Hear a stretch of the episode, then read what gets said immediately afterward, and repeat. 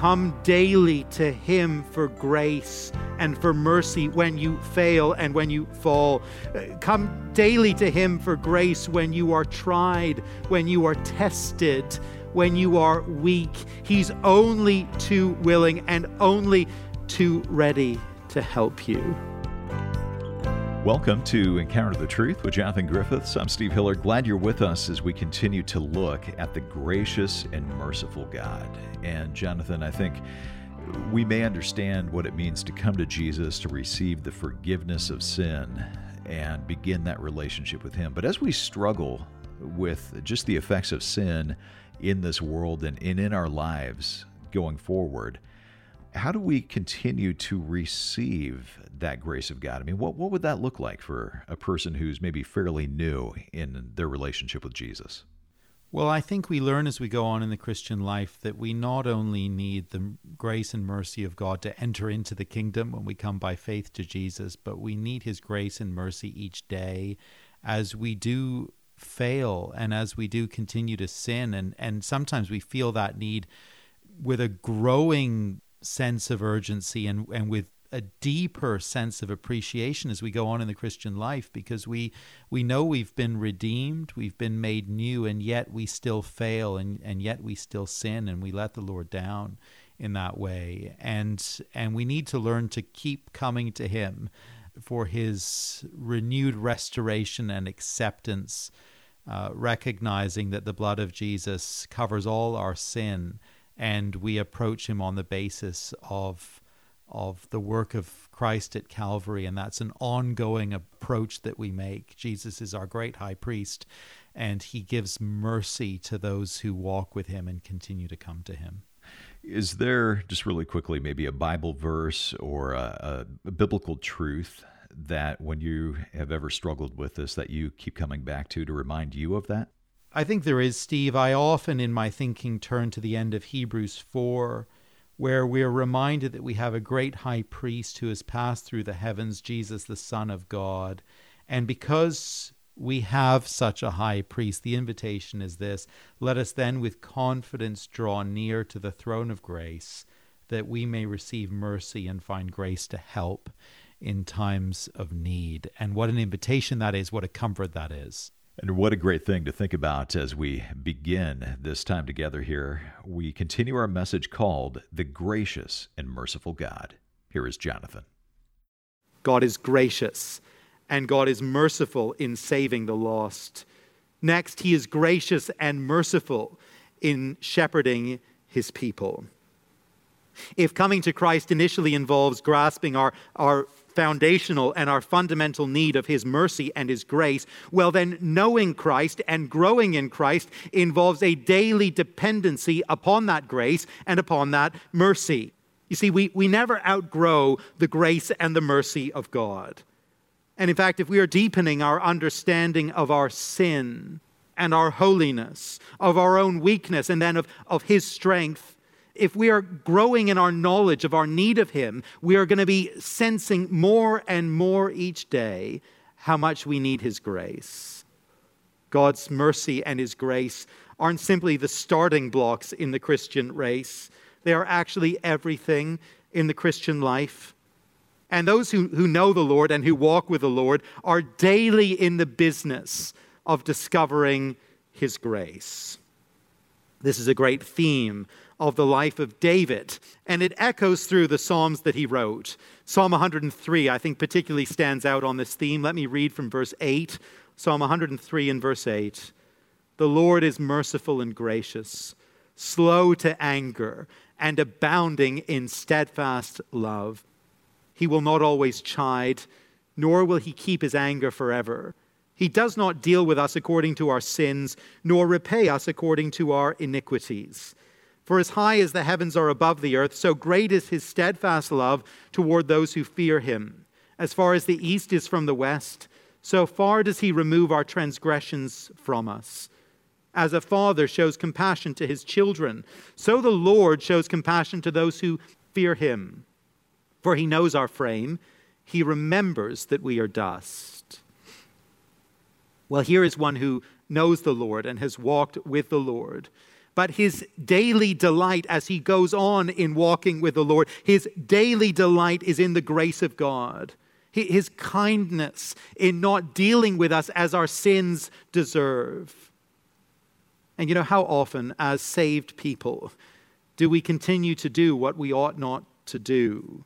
To say what we ought not to say, to, to think what we ought not to think. How often do we fail to do the things that we ought to be doing?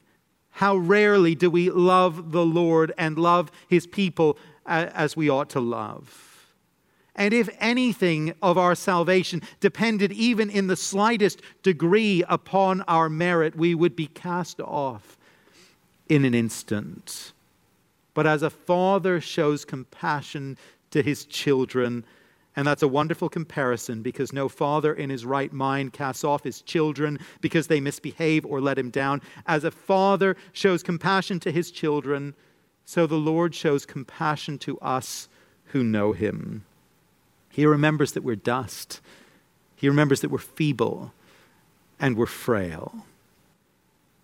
See, many of us, a great many of us, I think, will go through times in the Christian life when we imagine that God must be done with us when we imagine that his well of mercy must have run dry, that his storeroom of grace must now be empty for us, and we fear that he might cast us off. Or, or if we don't think that he'll cast us off, we imagine that because of our failure, he, he's no longer going to bless us, or he's no longer going to use us as he once used us.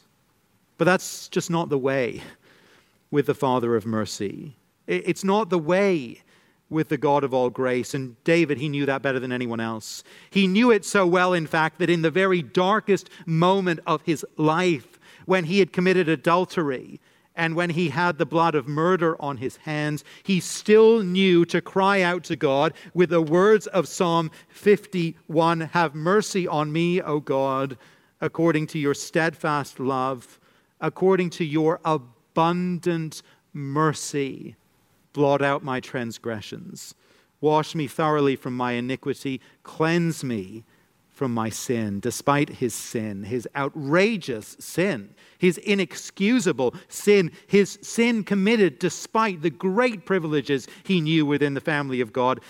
David still knew well enough that he could approach the God of grace and call upon his mercy. And he did and he received that mercy. In a later day, the prophet Micah saw the same truth about God and he proclaimed it to a needy nation. Micah 7 and verse 18 Who is a God like you, pardoning iniquity and passing over transgression for the remnant of his inheritance? He does not retain his anger forever because he delights in steadfast love. He will again have compassion on us. He will tread our iniquities underfoot. You will cast all our sins into the depths of the sea. Isn't that a wonderful image? Richard Sibbes famously said that there is more mercy in Christ than there is sin in us. And what a comfort that is. There's plenty of sin in us, make no mistake but there is a boundless store of mercy in Christ. This mercy and this grace that forgives our sins, it is the same mercy and grace that helps us turn from sin daily and to grow in godliness by degree. You know, the old image of the stick and the carrot. If you need the obstinate donkey to get moving, there is the option of the stick to chide from behind or the carrot to coax from the front. God is so gentle with us.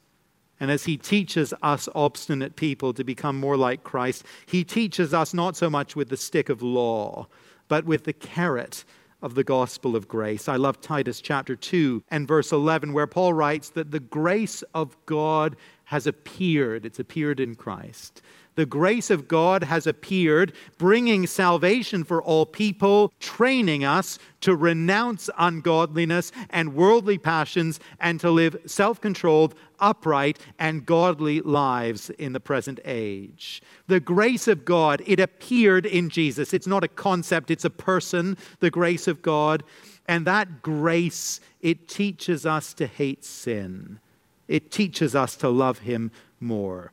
The sheer kindness of God, the sheer goodness of God, the sheer grace of God.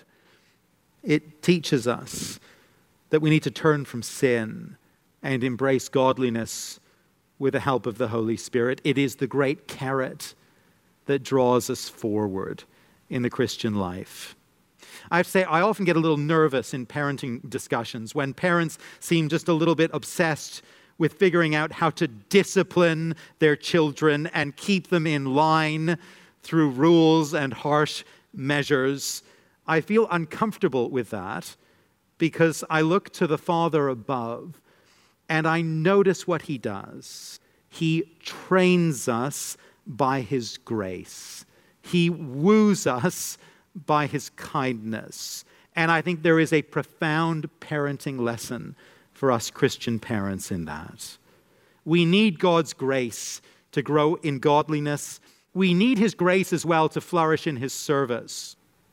The Apostle Paul always wanted to be crystal clear that his ministry didn't flow from his own personal gifts or his own personal energy. It flowed from the grace of God that was at work within him. In 1 Corinthians 15 and verse 10, when Paul talks about his labor for the gospel, and he did labor, he insists that it is by the grace of God that I am what I am. And he goes on to say, His grace toward me was not in vain. On the contrary, I worked harder than any one of them, though it was not I, but the grace of God that is with me.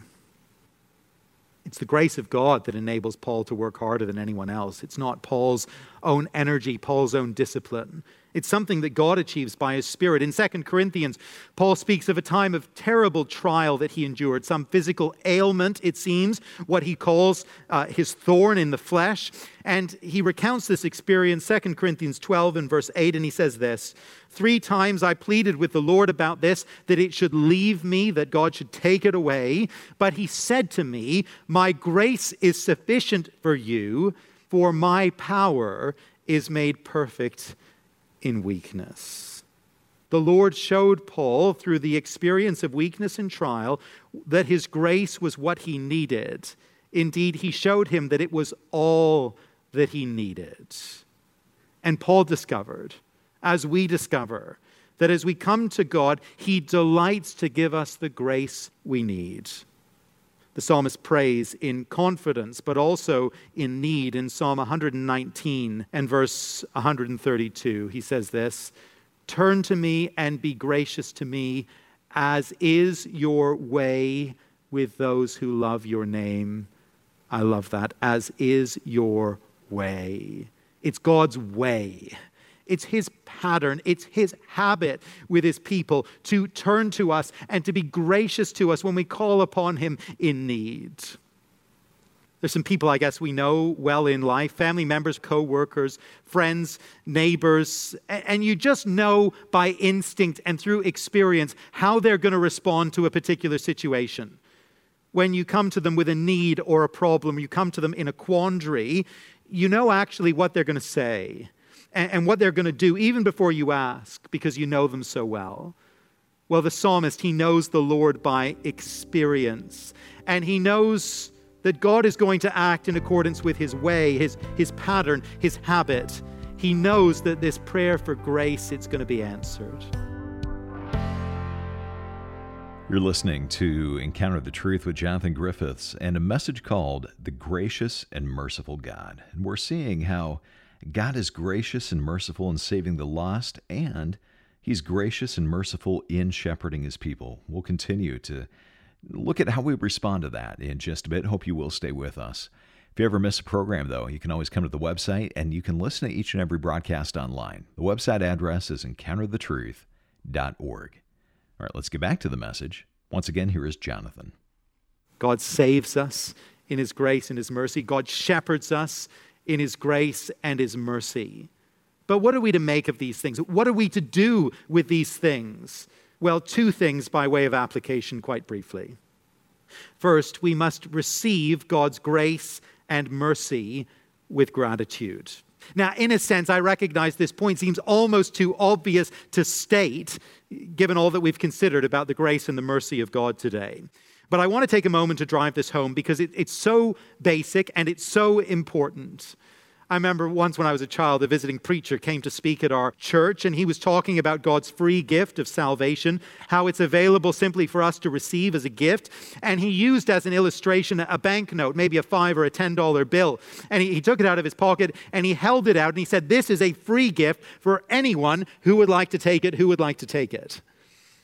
And of course, there, there was a hesitation. No one knew exactly what to make of that. Was this really free? Wasn't there some catch?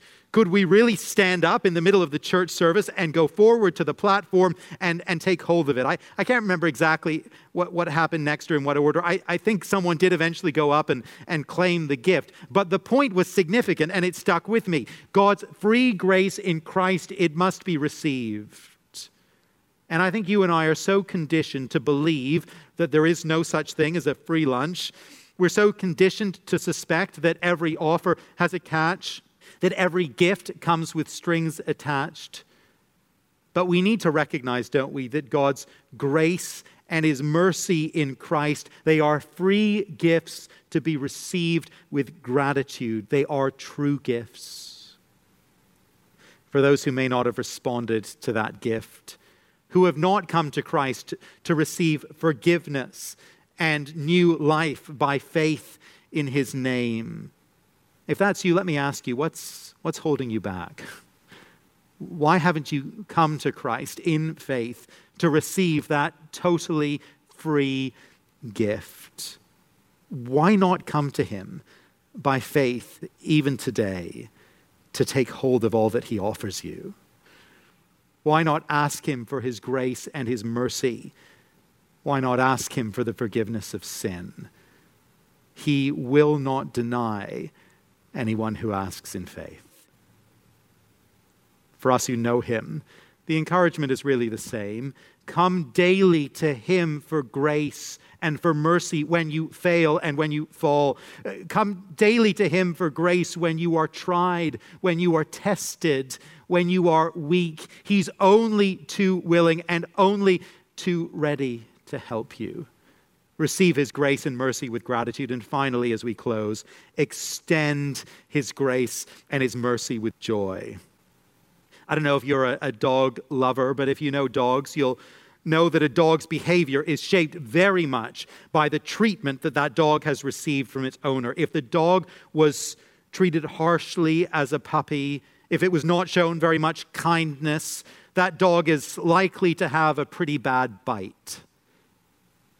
But if the dog has known affection and care, that dog is going to be a friend to owner and visitor alike. Same is true with people.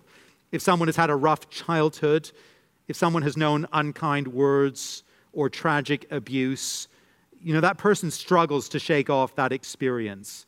And actually, that person is at risk of repeating those behaviors. But if someone in childhood has known love and care and kindness and nurture, they're much more able, aren't they, to show that kindness to others.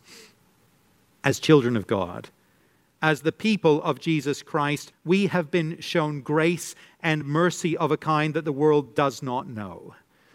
We have been born again through the kindness of God. We've been spared the wrath we deserve. We have been given a remarkable second chance. We've received an extraordinary inheritance, none of it earned, none of it deserved. Having received such kindness, having experienced such grace and mercy, we must now be those who know how to extend grace and mercy to others. That would make sense. That's the way that things ought to be. I think we'd all agree if we belong to Christ, we ought to be the employer or the neighbor or the parent or the spouse or the friend who is quick to forgive, who is slow to get angry, who is eager to help in times of need, compassionate in times of distress. We ought to be like that because we have experienced so much of that ourselves. But, friends, I think we all know that this is not always the way. I think we very easily fall short here. We can find ourselves standing hard on our rights, refusing to give others an inch, finding all the fault we can in other believers. We can find ourselves holding grudges, thinking the worst of others, maximizing our grievances, highlighting wrongs wherever they can be found. It, it, happens in the world out there, to be sure, but sadly, it happens among us too. And part and parcel of receiving grace is extending grace. Part and parcel of receiving mercy is extending mercy to others. In fact, our readiness to extend grace and mercy is an essential sign of the fact that we have genuinely received grace and mercy. If we are unwilling to extend grace and mercy to others, it actually begs the question of whether or not we have really understood and really experienced the grace and mercy of God in Christ in Matthew chapter 18, and we're going to close with this, but you might like to turn here. In Matthew 18, and verse 21, Peter comes up to Jesus and he asks him, Lord, how often will my brother sin against me and I forgive him? As many as seven times. And Jesus answers him, I do not say to you seven times, but 77 times. And Jesus goes on there to tell a parable, a, a famous parable about a king who wants to settle accounts with his servants one servant, he comes in with a huge debt, and the king orders him and his wife and his children and his possessions to be sold to pay the debt. And, and the man, he pleads with the king for mercy. And the king shows him mercy and he forgives that very great debt. On the way out from the king's presence, that servant comes upon another servant who owes him some money, a much smaller amount of money. This forgiven servant, he grabs the other servant, he begins to choke him, and he demands his money now. The other servant, he pleads for mercy.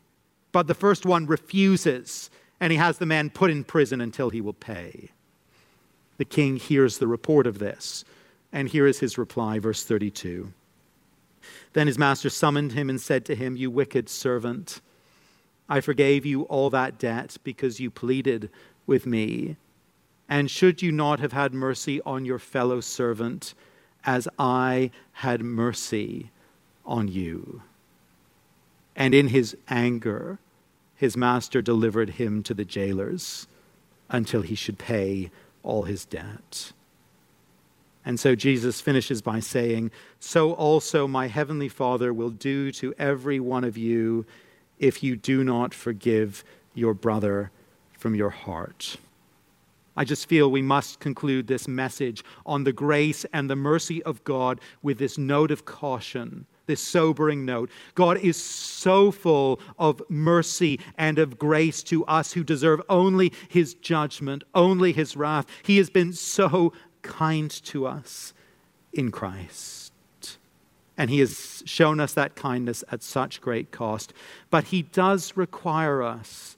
I think this parable really puts it that strongly. He does require us to show grace and mercy to others. And so I wonder where in my life and in your life is there a danger that we are forgetting the grace and the mercy of God as we interact with one another. Maybe it's just becoming visible in the way in which we talk to the customer service person on the phone where there's a problem with our order or our bill. Maybe it's our offhand manner with our loved ones when they get things wrong. Maybe it's a long standing, simmering grudge or harshly critical attitude toward another believer. Where, in light of God's mercy and grace, do we perhaps even need to repent today and, by the help of the Holy Spirit, learn afresh how to show the mercy and grace that we have been shown? Jonathan Griffiths wrapping up our message, The Gracious and Merciful God, and our series, Who is Like Our God, where we've been taking a look God's characteristics and attributes. And if you've missed any of the broadcasts in the series, you can always come to the website and listen online, encounterthetruth.org. While you're there, you can find out more about the book A Good Old Age that we're giving away as our way of saying thanks for your financial support this month. And today's the last day to give your gift of any amount and receive as our way of saying thanks the book A Good Old Age. If you want to find out more or give your gift right now, you can do that by coming to the website encounterthetruth.org or call us at 833 99 Truth. Again, the website encounterthetruth.org. and our phone number is 833 998 7884. Well, thanks for doing that and for listening today.